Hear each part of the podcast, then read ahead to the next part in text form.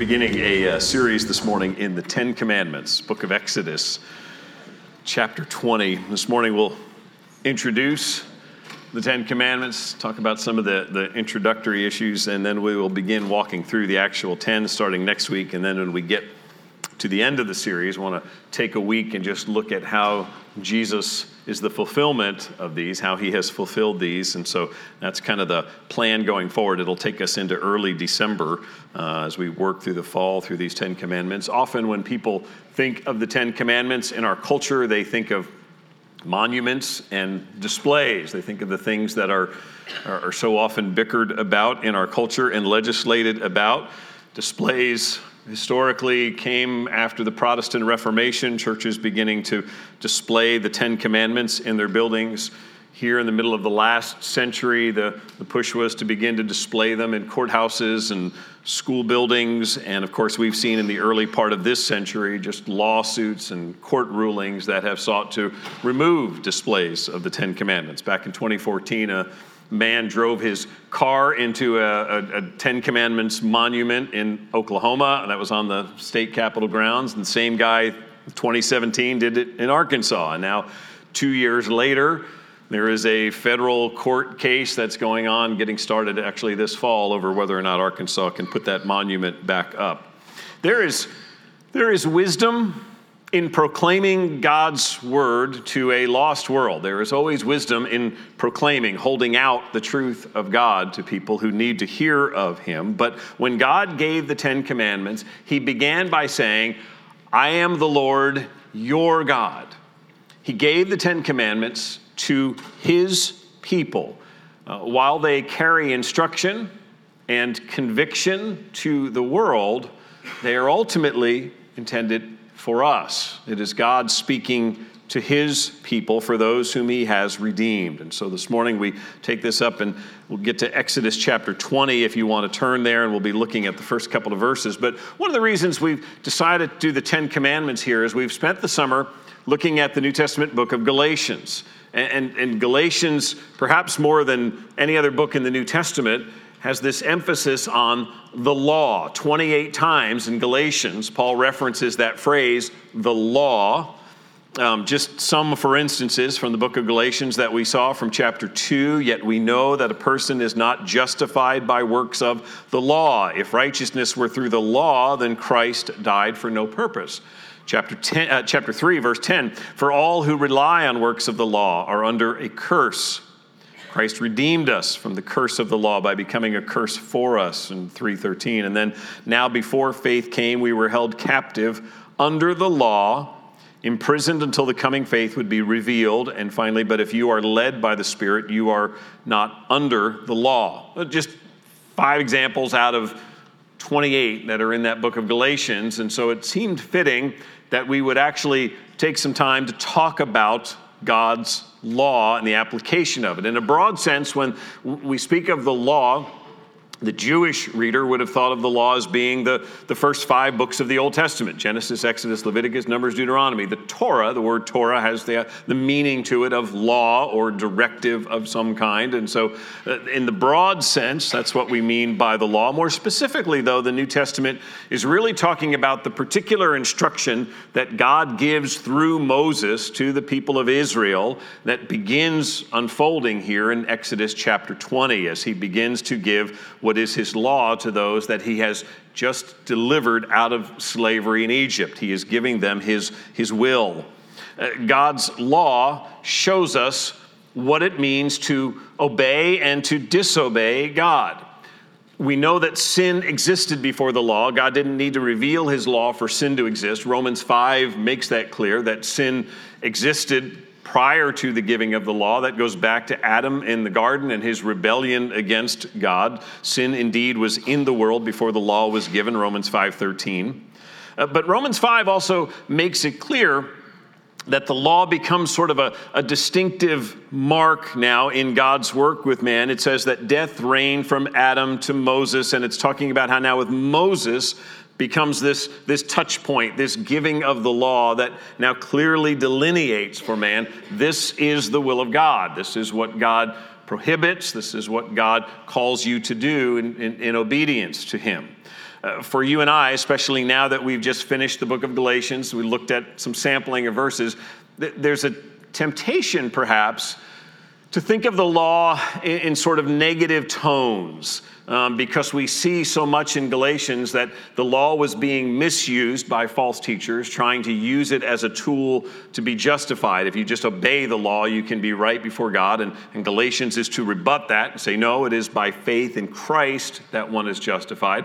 But it's tempting, perhaps, to come out of Galatians and not see the law in its glory either, for what it serves, for what benefit it serves. Um, it, it does not justify. It holds a curse for people. It keeps people captive. We, we read that. If you are not, if you belong to God, if you have God's Spirit in you, you are not under the law. We read in, in Galatians chapter 5.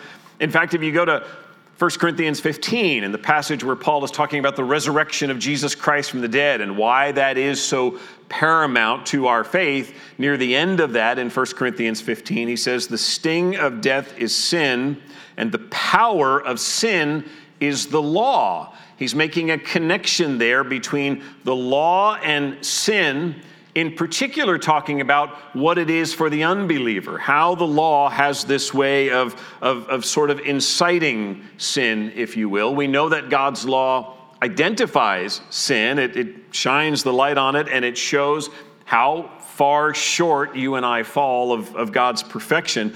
But it also, for the unbeliever, seems to incite sin. And that's because the unbeliever, all of us who were at one time not trusting in Christ, were lawbreakers by nature. We were all children, if you will, will, who are given rules and who say, I want to break those rules. Now that you've told me what I'm not supposed to do, I'm going to go ahead and do it anyway. And, that, and that's what he's talking about when he talks about the power of sin is the law, and that the law has this effect on the unbeliever who says, I, I don't want to submit to God. I don't want to do what he wants to do. I want to do what I want to do. And so, therefore, the, the law now becomes um, this connection to sin, and that it, it, it sort of, it, the sin, sinner seizes on the opportunity to break God's law, to defy who God is, now knowing what his will is, becomes a point of rebellion. So we have all that about the law, and yet Romans 7:12 says the law is holy and the commandment is holy and righteous and good. Romans 7 is the very same passage in which Paul had said how um, sin seizes on, on, the law, the sin in the unbeliever's heart, and, and, and sort of incites him toward that. And yet he says in Romans 7, but the law is holy. It's holy and righteous and good. It's not the law that kills me. It is my own sinful bent. It is my heart that is against God. It is the unbelieving uh, resistance to God that leads one into sin and death. 1 Timothy 1 8 and 9 says, Now we know that the law is good if one uses it lawfully, understanding that the law is not laid down for the just, uh, the law is not laid down for the just, but for the lawless and disobedient. It's talking there that the law is, is to help the disobedient see that they need something, that they are falling short. And, and this is why they need the law to understand how much they need redemption and they need to be saved. And so, he, but he's saying in 1 Timothy 1 there are good and useful purposes for God's law. How does that relate to us as believers in Jesus Christ? If you are trusting in Jesus Christ as your Savior, you are not under the condemnation of the law. The law no longer holds you captive. The law has built in curse to it in that the, the disobedience to the law, breaking God's law, brings about the penalty of death. That is the curse of the law. And yet, because you have been set free by Jesus Christ, you are no longer under that. The, the sinless one came and gave his life as a ransom for you. He fulfilled the law completely, obeyed it, fulfilled it, gave his life as a ransom. He endured the cross, the, the curse, I should say, that the law demands while he was on the cross. He endured that curse in our place so that he might give to us pardon so that he might set us free from captivity to the law and the curse of death. And so his, his resurrection then verifies his victory over that. So, God's law, Scripture says, is good when rightly used by God's people. The question then is how, as God's people, delivered from sin, delivered from captivity to the law by the grace of God and the gospel of Jesus Christ, how do we relate to the law? And I want to give you three words this morning, just by way of introduction to this, this series, three words to help us think about our relationship to the law. And they would be redemption, restraint, and reflection. Redemption, restraint, and reflection. We know God's law exposes our guilt. We've studied that in Galatians, that it is there as this sort of tutor to bring us to, to, to see that we are sinners who fall short. It makes it very clear in Scripture that the law shows sin, but it is an external code. The law itself does not have the power to change us or transform us. All it can do is lay the groundwork that says we desperately need something to save us. We desperately need someone outside of ourselves to rescue us because the law has condemned us. It has shown me that I am, I am, I, I fall way short of the perfection and holiness of God, and I am in need of rescue. And so when you come to the New Testament and it talks about unbelievers, it uses terms like dead in sin in Ephesians 2 and Colossians 2, dead in our transgressions, in, in emphasizing the, the helplessness of our state and our need of rescue. Jesus said, I have come to save the lost. I've come to seek and to save the lost in Luke chapter 19 dead, lost. First, 2 uh, Corinthians 4 speaks of the fact that the unbeliever's mind is blinded by sin, uh, that he is not able to see, he's not able to think clearly on these things. Scripture emphasizing again and again the helpless state that we are in and the need we have for rescue because we have been condemned by God's law. God's law shows us that, that there, I, I can't do it. I can't keep it. I can't perfectly obey it. So someone else is going to have to obey it for me, or someone else is going to have to rescue me from its curse. And so the law points us to redemption.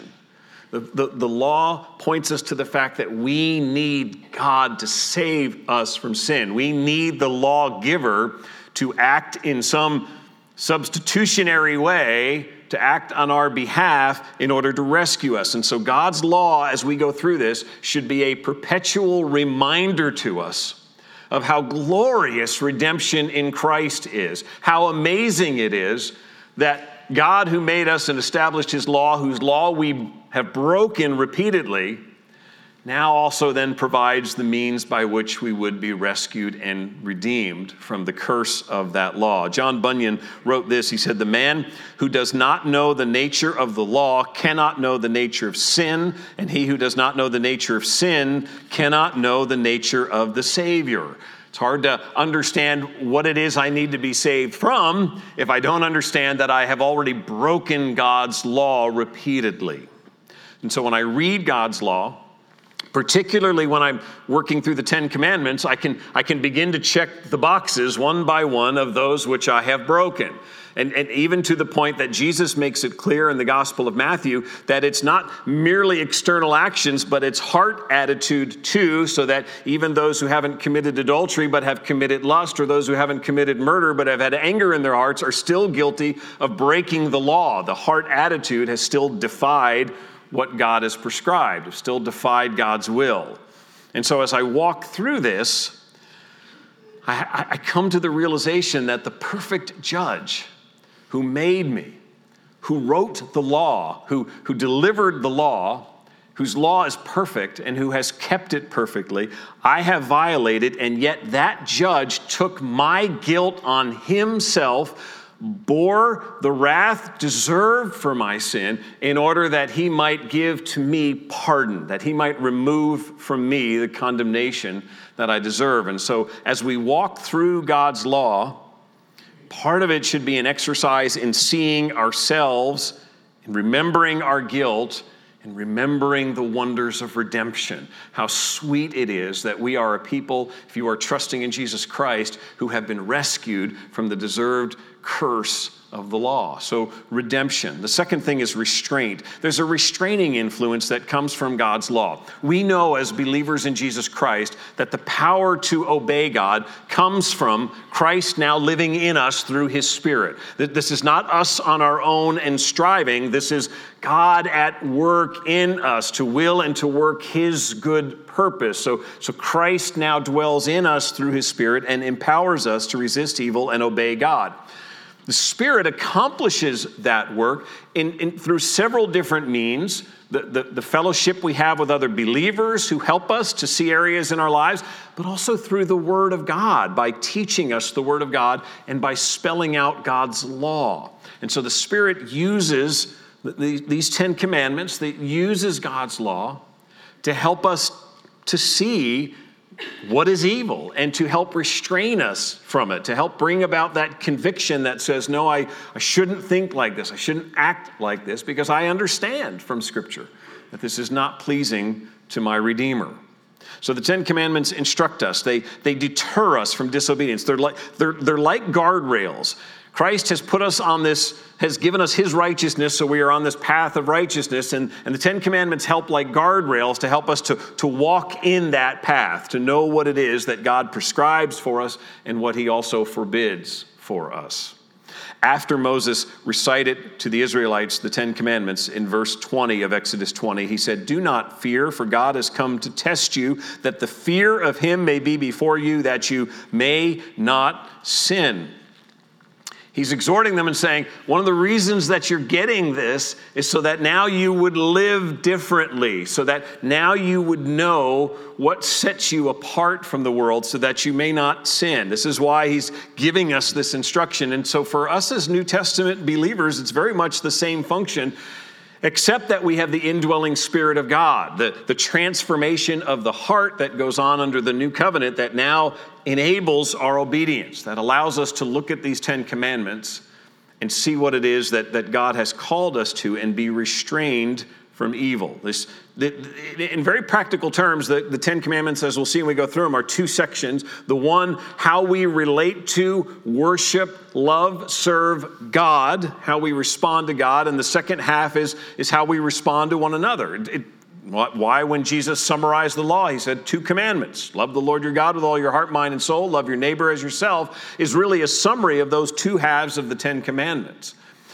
By giving us that, God has helped us to, to restrain evil by knowing how it is we are to worship Him, how we are to avoid idolatry, to walk away from the, the idols of the heart that would draw us from Him, how we are to love others and be honest with them and not dishonest, not adulterers, not covetous, those sorts of things. So it, it has that restraining influence. And, and, and it also has, and we talk about this often with the Ten Commandments, with the displays of the Ten Commandments, it, it does have a restraining influence in the culture, but it's not merely the words or the plaques that do that. It is the restraining influence of the Spirit through His people as we strive to live that out by God's grace. Jesus Christ, before he was crucified, said to his disciples in John 16, 8, that he would send his Spirit to his people to be in us, and that the Spirit would convict the world concerning sin and righteousness and judgment. How does the Spirit convict the world of sin, righteousness, and judgment? Through the, through the speaking forth of God's truth, which, which ultimately is through His people. As, as we proclaim, as we live out God's truth, then it has that restraining influence. And so the things that God forbids in the Ten Commandments, as the Spirit works in us to stay away from those things, that's one of the means God uses to give a living display of what righteousness looks like. This is, this is what, what, what Christ fulfilled, and, and helping us to see that not only restrains evil in us, but also has an influence on the culture. We know this intuitively because we know how the culture responds when the opposite takes place. When some leader of some Christian ministry commits adultery or steals from the ministry, we know how the world responds at that point. Not only do they say, oh, look at the hypocrites, but they say, oh, that, that whole Ten Commandments thing, you guys really have a problem with that. It must not mean all that much to you. Well, well, the opposite is true too. When we, by God's enabling in the Spirit, live out the Ten Commandments, there's also that convicting, restraining influence that is at work in our culture through the body of Christ, through living these things out. So, redemption, restraint, and the last one I would just say to you is reflection. There's a quote from a, a commentator on, on, on the Ten Commandments, J.V. Fesko, and he writes this Christ perfectly fulfilled the obligations of the law. If we are to reflect the image of Christ, the law will assist us by showing us what we are supposed to look like. Right? So we are called to Christ likeness. Christ fulfilled the law, so we should understand the law and seek to strive by God's enabling to live that out. Romans chapter 8, 29 says, God predestined us to be conformed to the image of his Son. There's, there's a purpose in saving us, not only to redeem us, but to display the image of Christ through us. We saw it back in Galatians chapter 4, where Paul is talking about how I anguish over you until Christ is formed in you. Both speaking to the fact that we are imperfect displays of the life and love and righteousness and sacrificial service and grace of Jesus Christ. We are imperfect displays, but we are displays nonetheless. We are showing people what, what Christ looks like. That's why we, we are the body of Christ, so that people, when they, they come to Grace Bible Church, should be getting a glimpse of what the life of Christ looks like as they look at his people. And we get our understanding of that by looking at things like the Ten Commandments, by understanding what it is that God has prescribed for his people. We see the world nowadays often try to reinvent Jesus in its own image. So, so Jesus would, would embrace this or Jesus would do that. We know Jesus would accept this. Jesus would be tolerant and, and Jesus would, all kinds of things that, that society would say. Jesus wouldn't, Jesus wouldn't condemn sex outside of marriage because Jesus just wants people in loving relationships and Jesus loves everybody anyway.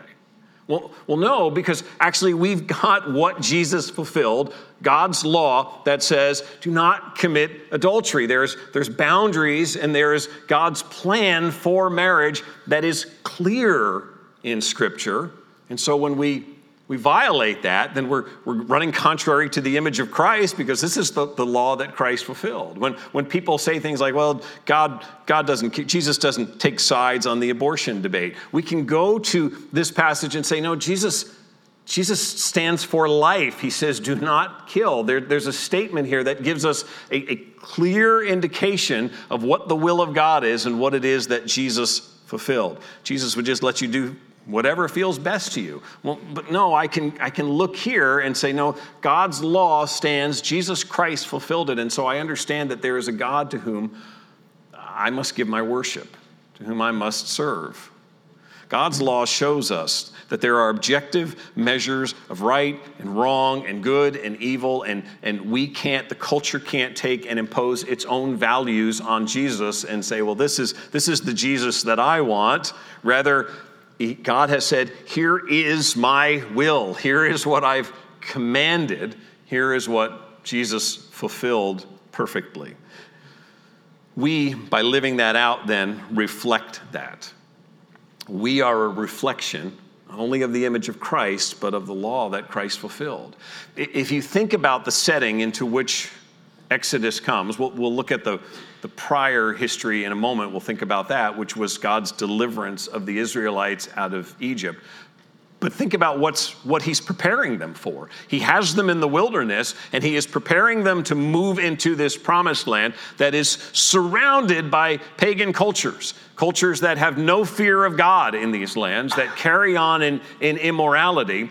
And, and as his way of equipping them to walk into these dark lands, he is now prescribing this is what I call you to. You will not bow down to idols. This is what marriage will look like. This is how you'll relate to other people and how you'll relate to me because of exactly the setting into which they were going, the historical context into which they were walking. He's equipping his people with his law so that they would reflect his glory and his holiness, so that the nations around would see something unusual about them, something different.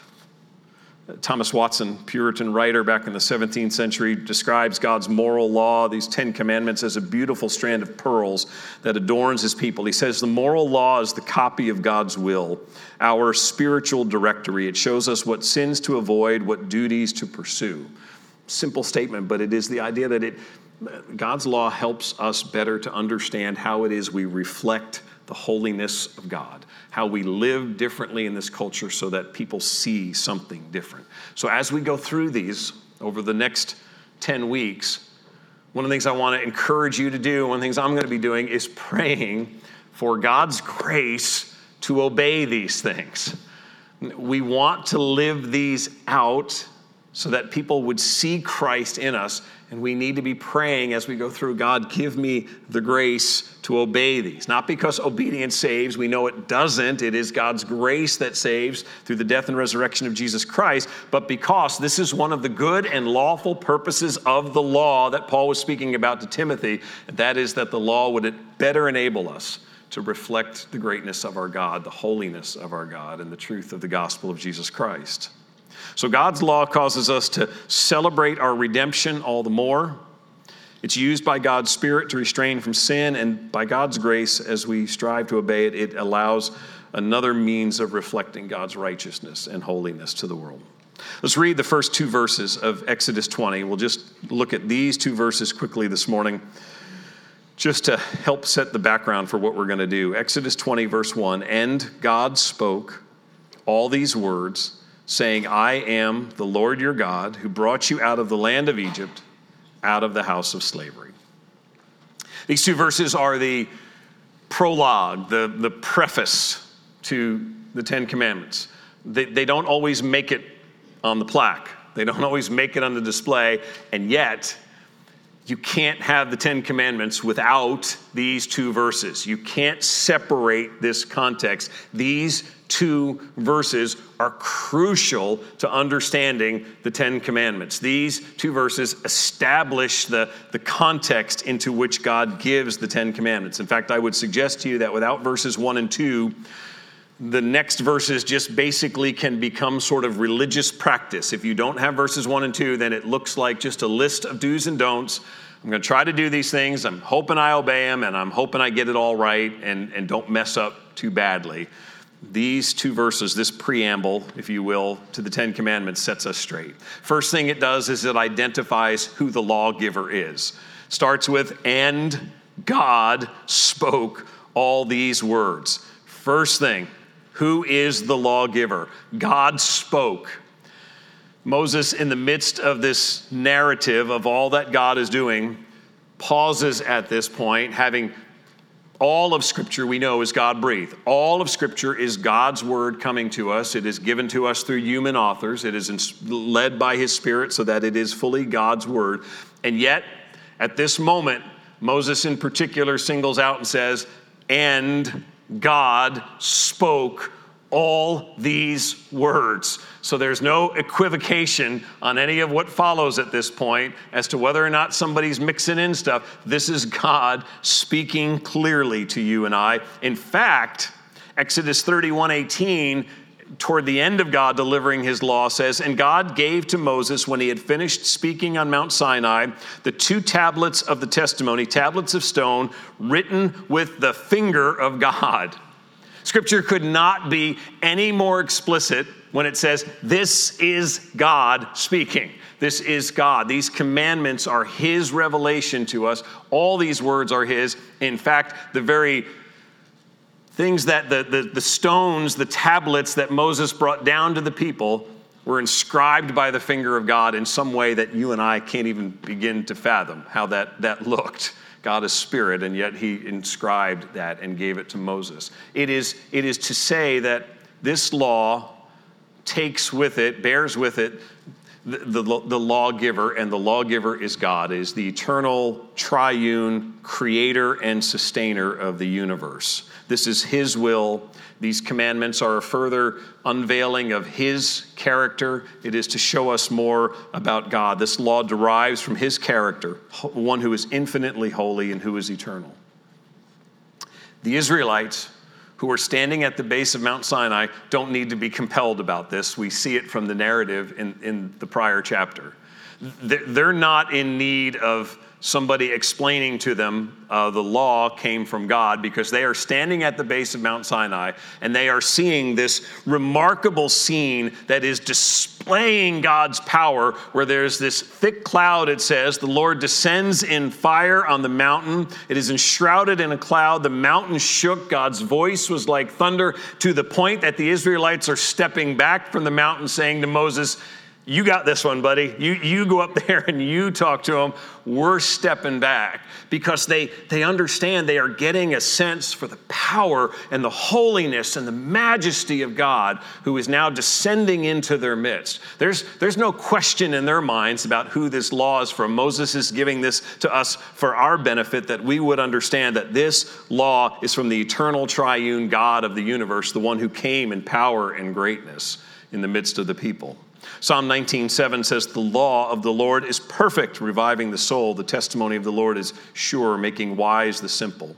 The, the law reflects the nature of the lawgiver. That's why we identify, why we spend time stopping at this beginning and saying, God spoke all these words, because that then we read into that everything we know about who God is and the character of God, going all the way back to Genesis 1 1 and the pre existent eternal God. The fact that He was there before everything else was because He's eternal. And, and all of that is to help us to come with this with, with reverence to this passage because we understand who the lawgiver is.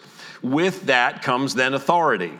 Because the, the lawgiver is God, the law comes with his authority. In fact, he says, his first words, I am the Lord your God. I am Yahweh. It is a term of, of rule. It is a term of mastering. It is he, he is the one who is over his people. He is the creator and he is the sovereign ruler over mankind. He is stressing from the beginning this singular authority with which he can speak and say, Here is my law because I am the Lord. I am the one that you ultimately are accountable to. He is the one who has made you. Therefore, he has the right to rule over you. And what he is doing here now is giving you his will. This is what he calls, he's, he's making a claim on you and I with this law and saying, if you are my people, this is what I'm calling you to. The Israelites, again, understood that. There, there was no question of authority at this point. They, they understood that it was God who had made them, God who had delivered them, and God well within his authority to instruct them. So when people today act as if, respond as if the Ten Commandments are old. They, they probably should have evolved over time. They should be more reflective of the character of the culture today. We can go right back here and say, no, that, that is a rejection of the authority of the eternal, unchanging, triune God. Because this is what he has revealed, and he did so by saying, I am the Lord, your God. When he says your God, the pronoun there is a singular pronoun. Your, you individually. Little grammar, right? First person pronouns, I, second person you, singular you, not you all. So, like we often do in the New Testament when, when Paul writes to the church and he says you all and, and, and gives instruction. This is you, singular. Now, it, grammatically it could apply to the nation, but, but really it, it has the idea still built within it because he's not saying it corporately in a plural sense, he's saying it singular. He is emphasizing in saying this God's pers- personal relationship with each and every one of those people. I am the Lord, your God.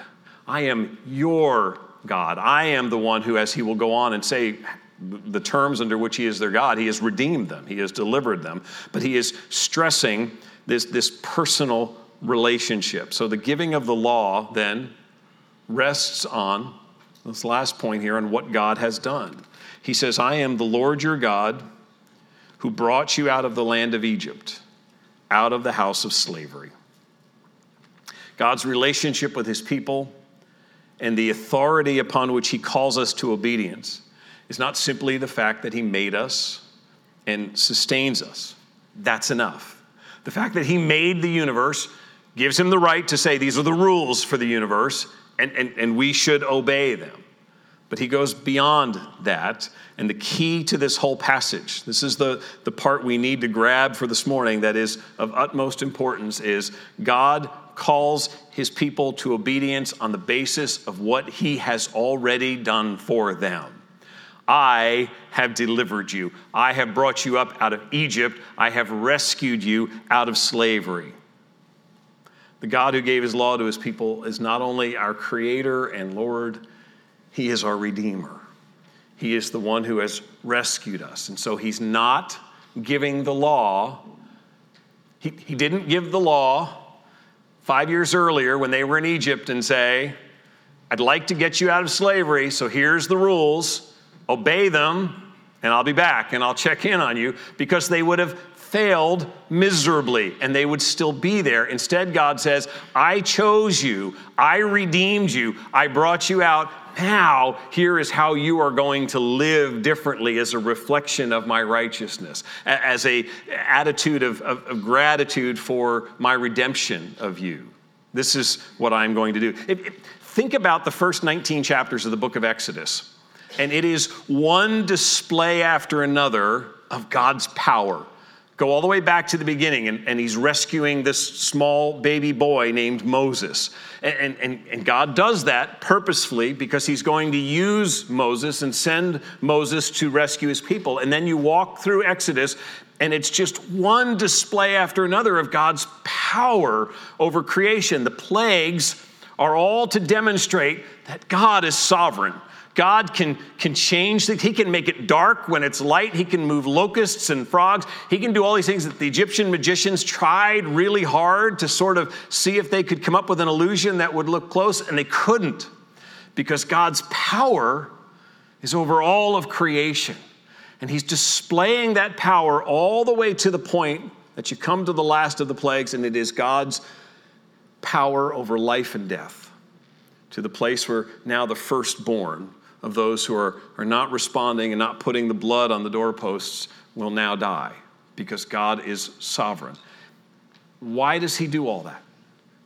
First, to display his power so that he might be glorified for who he is. But secondly, he's displaying all that power so that he can be merciful. It's all to bring to redemption his people. It's all to deliver and to rescue his people. God's infinite power is ultimately to lead his people out of bondage. And even as he's done all this and he's leading them out, what are the people doing? They're complaining. They're complaining even as they're being led out. Uh, uh, this isn't going the way we want it to go. We should just go back.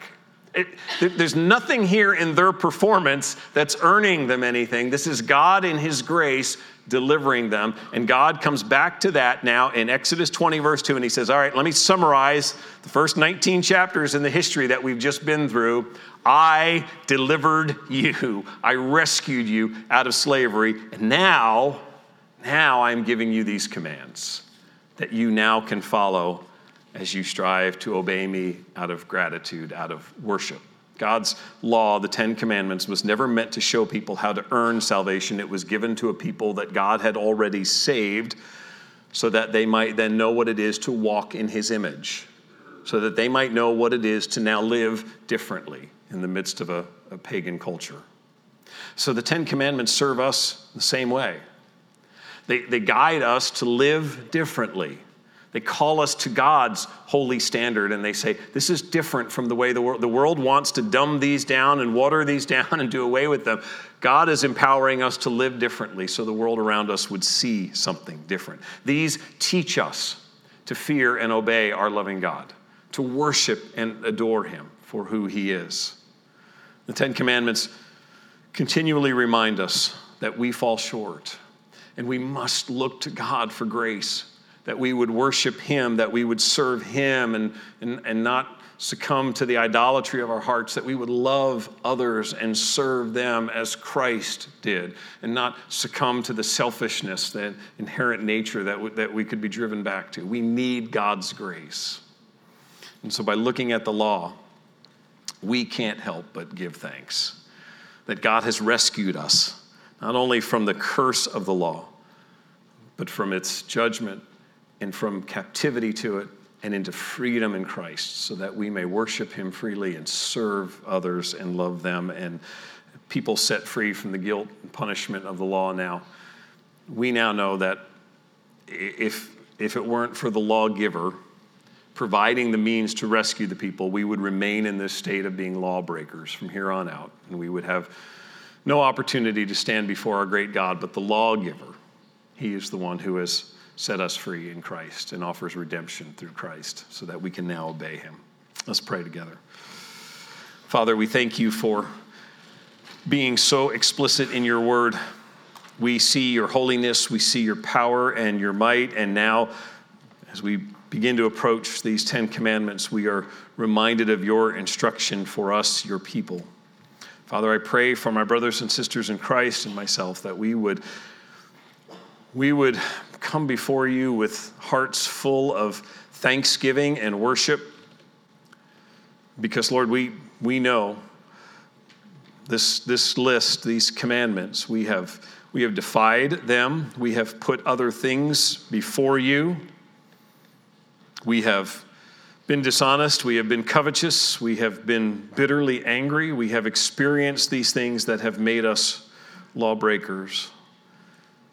And you have shown us our need of a Savior, and we thank you for Jesus Christ. We thank you that He lived out the law perfectly and stood in our place and took the curse we deserve.